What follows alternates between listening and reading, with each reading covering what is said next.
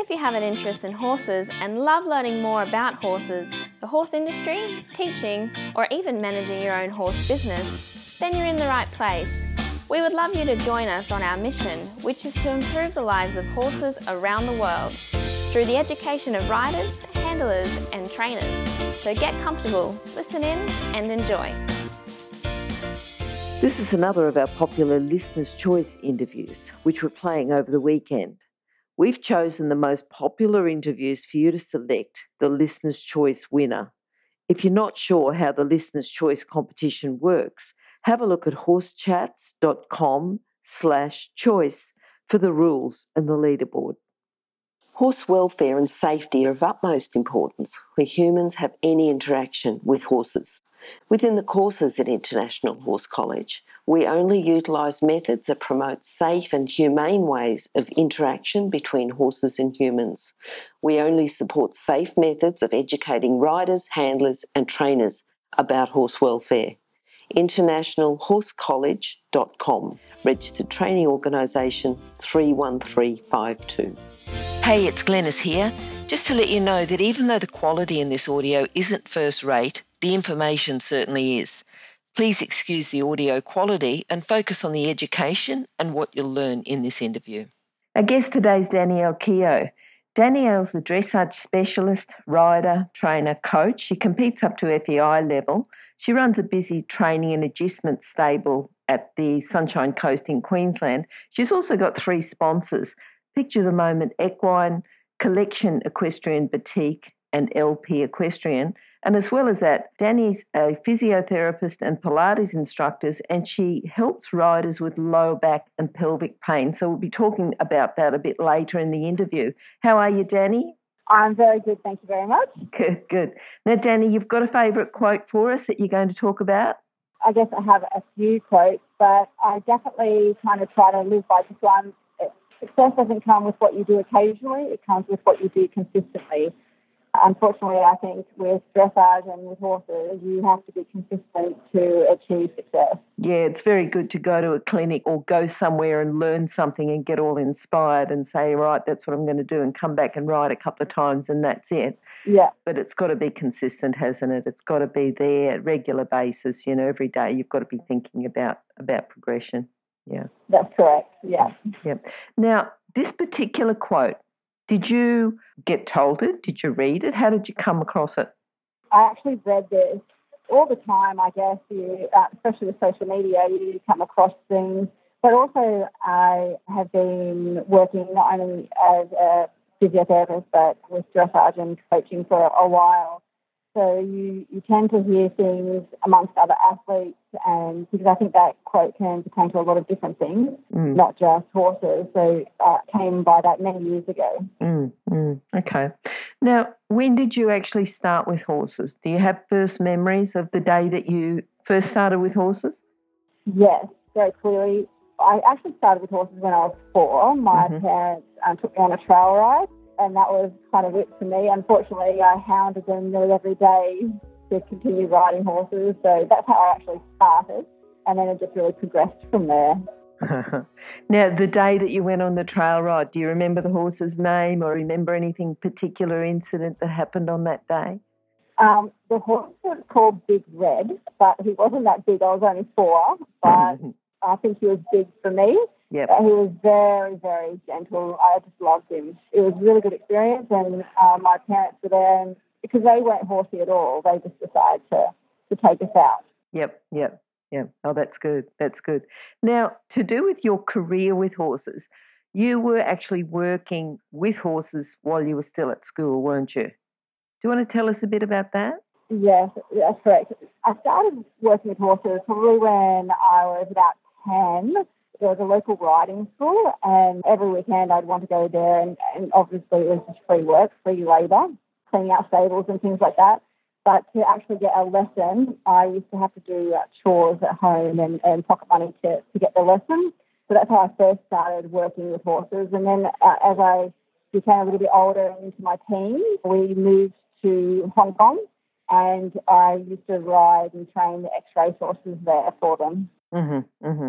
Yeah, because they get quite a few ex-race horses there. It's yeah, yeah, yeah.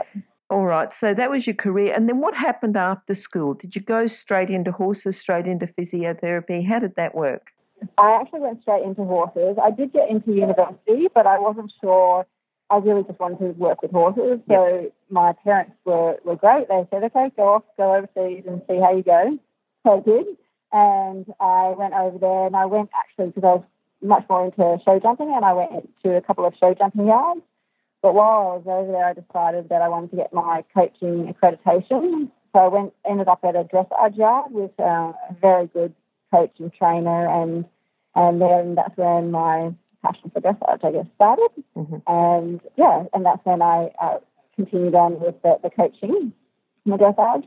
But after a couple of years of doing that, I my parents convinced me that I really needed to get a degree just in case something happened, I couldn't continue with horses. I came back to Australia and got my physiotherapy degree and then moved on from there. Yeah, so now though you're doing because you're doing a bit of a combination of both, aren't you? You've got your horses that you ride and train, your agistment and training, your physiotherapy, and also your riders that you help with the physiotherapy.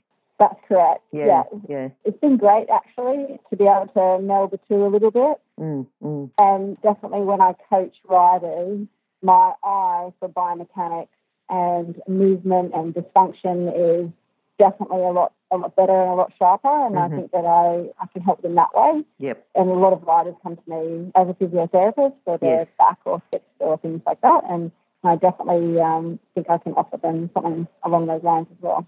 Good, good. What do you think if someone's going to work in the horse industry, and not particularly as a physiotherapist, but just work, because you've worked in show jumping yards, in dressage, you've trained horses, you've done a lot professionally before you're working for yourself. What do you think they need to have as core skills or character traits? You really, I think, work in the horse industry, you have to make sure that you have the ability to work hard, and that's not just physically, but also mentally. It takes a lot of mental toughness, I think, to work with horses. I think there are so many ups and downs and with the, the horses, and you have to be able to ride through all of those with an even keel. And, and if it's really what you truly want, you'll be able to find a way and make sure you're just not distracted, I guess, by, by things um, that might give you a, a down turn or, or mm-hmm. again, say, give you an upturn. Yeah. But I definitely think that you need that resilience, dedication, motivation, belief, mm-hmm. Mm-hmm. all those things. I think, and but definitely you need that mental and physical toughness. Yep. Yep. What do you think the best thing is about working in the horse industry? It's amazing, really working with horses and these animals. It, I feel incredibly privileged to be able to ride them. I think they humble us daily, and they, for me, they give me so much joy.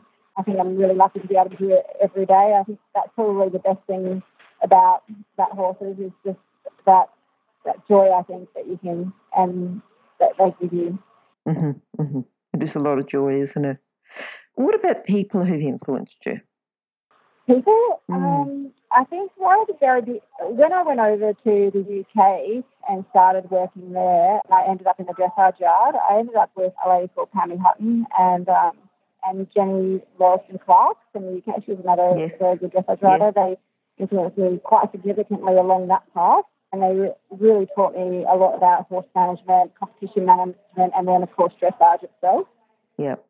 Yep. Good. Good. And that got you started, as you said, you know, had that introduction to dressage, and then you haven't looked back from there. Yes, that's correct. Unfortunately, that's where my passion went. I left the show jumping. I don't know if I'll be able to even see a stride now. uh, I definitely uh, love the dressage and I love the um, how much technique you need and yeah, yeah, definitely yep. where where my passion lies. Good, good. What about horses? You must have had horses or a horse that's particularly influenced you and helped you along the way. I think my first horse was uh, influenced me. The first pony that I got, Patchy, my parents finally succumbed to my constant nagging and I got a little pony. And the reason why I think he kind of influenced me because that was the first time I had, I had to actually manage, look after, care for, ride, and I had to earn pocket money to, to try and feed him as well and go to lessons. So I think that really hit home about how much it took to take care of a you know a horse and I didn't look back. And, but my first kind of horse that I think really influenced me was a horse called Belcam Argentina. She was really my first good horse, and she was extremely talented. Unfortunately, it broke my heart. I had to sell her, literally, and but she went to an exceptional home and went on to be quite successful. And I, I think that she was probably my most influential horse. Mm-hmm, mm-hmm. Good. What about your proudest moment? Was she the one that you had your proudest moment on, or what do you think your proudest moments been? You know, I think I've, I've got lots of proud moments, both small and large. I mean, daily, I think, I, wow, that's fantastic. This horse has finally got it. But definitely, she was the first horse that I did well at big competitions, two stars, state level, got into national. You know, she was the first horse that I actually started to really do well on. Mm-hmm. So, I, yeah, um, winning it at state level, that's kind of wow, that was good. Good, good. Just to do with that, you know, because you've got sponsors. So, yeah. have you been approached by sponsors? Do you approach sponsors? You've got three sponsors. Now, people want sponsors just to fall out of the sky and come along and give them the most fabulous things so that they can just retire with their horse and get sponsored and have everything paid for. Tell me a bit about how how uh, yeah you're laughing, but you know I mean this I, yeah I, I, think we've you know it, it's not going to just happen. But how did this happen that you've got three? Do they approach you? Do you approach them? Can you tell us a little bit about that? Yeah, I mean, I'm incredibly lucky. I, the sponsors I have are absolutely fantastic, and they actually did approach me, but it doesn't it doesn't really always work like that. Usually, you do have to kind of put applications in, or uh, a lot of people do look for sponsors and then you put applications in, or you approach people as well and just maybe put in a, a letter or um, just ask them if, if they would be looking for someone. Mm-hmm. Social media is massive, so you don't always have to have runs on the on the board for a sponsor to want to put their brand with you. But you definitely have to be out there showing off their brand, and either by social media, which is huge, or out at competitions, out at clinics, things like that. You know, I think for sponsors to give these things, I think I have to reciprocate as best I can. You know, I have to put their name wherever I go, put it mm. forward, kind of thing, and help them out just as much as they're helping me out. Yes, because the reason that they are even sponsoring you, you know, ultimately they're in business to make money to get sales. You know, when it all boils yeah, down. Yeah. So you've got to do whatever you can. You've got to like product in the first place, but then you've got to be able to recommend the product to other people and put yourself in the position, whether it's as a high level rider or quite active on social media, to put yourself and their brand out in front of people. That's exactly right. Mm. So, I, like you said, at the end of the day, it's to, to make money. So if people can, the more people that see me in their clothing, the more people see me with their, their bandages and saddle cloths, the more it's just out there. And Yep. and you know more people click on it, more people yep. go to their website, and that just generates obviously um, its own kind of mm. income and things like that. Yep, yep. What do you think's been your biggest challenge on your way to being where you are now?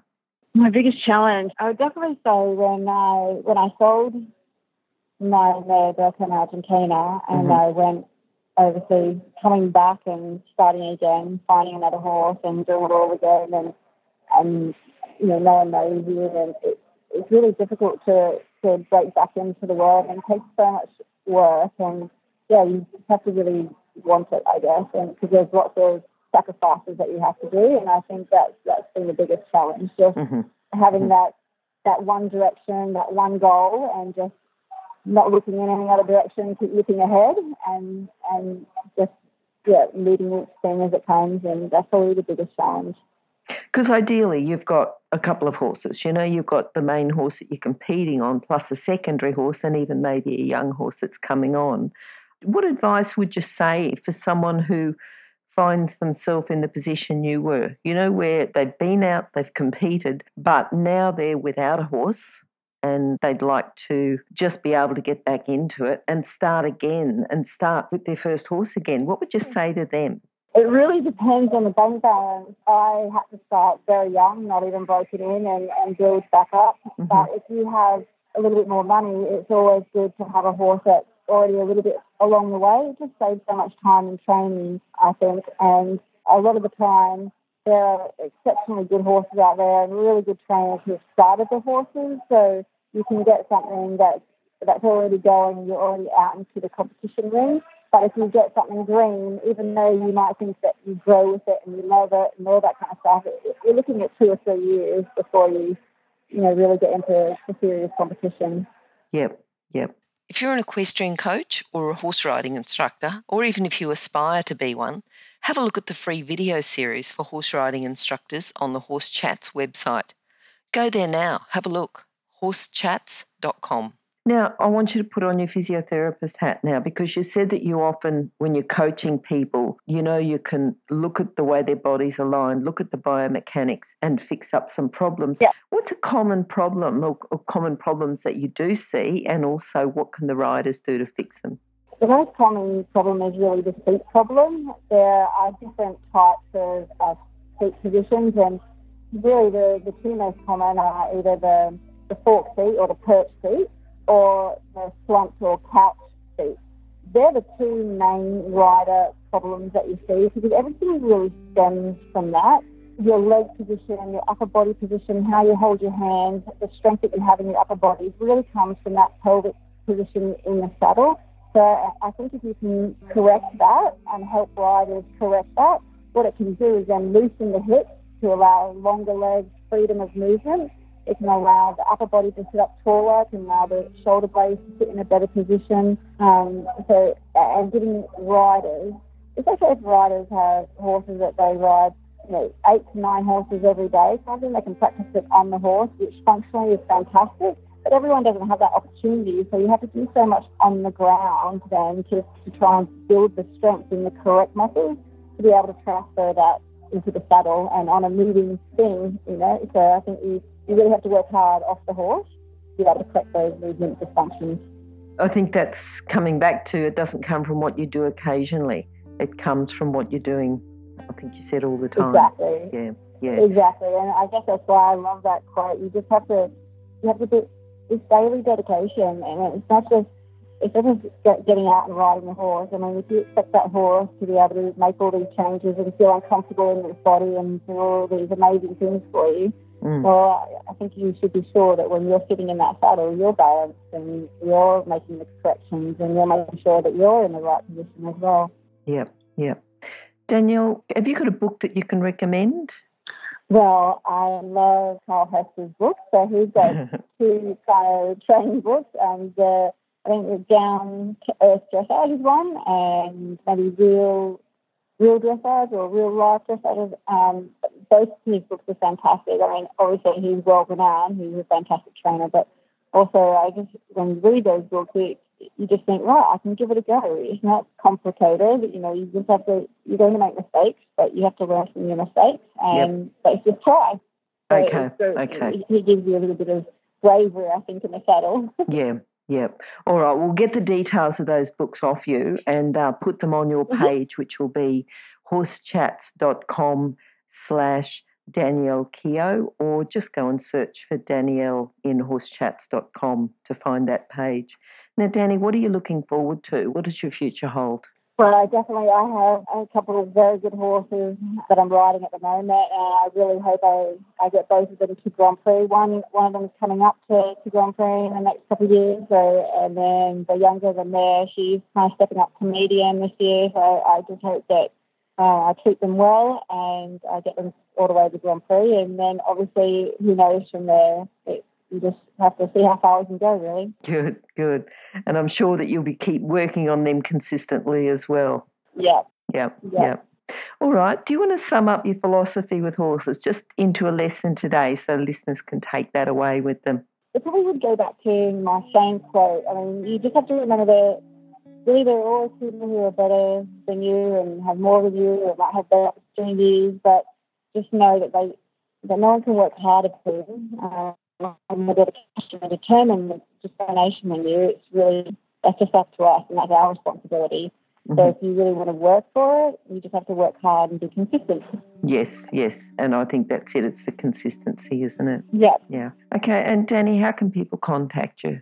They can contact me through my page on Facebook, so Danielle Keogh Dressage, and my phone number is on there as well. Uh, I have a list of my Uh, email, but I'm on there all the time, so they mm-hmm. just have to send me a, a message, a message. and I reply fairly quickly. Yeah, I reply fairly quickly.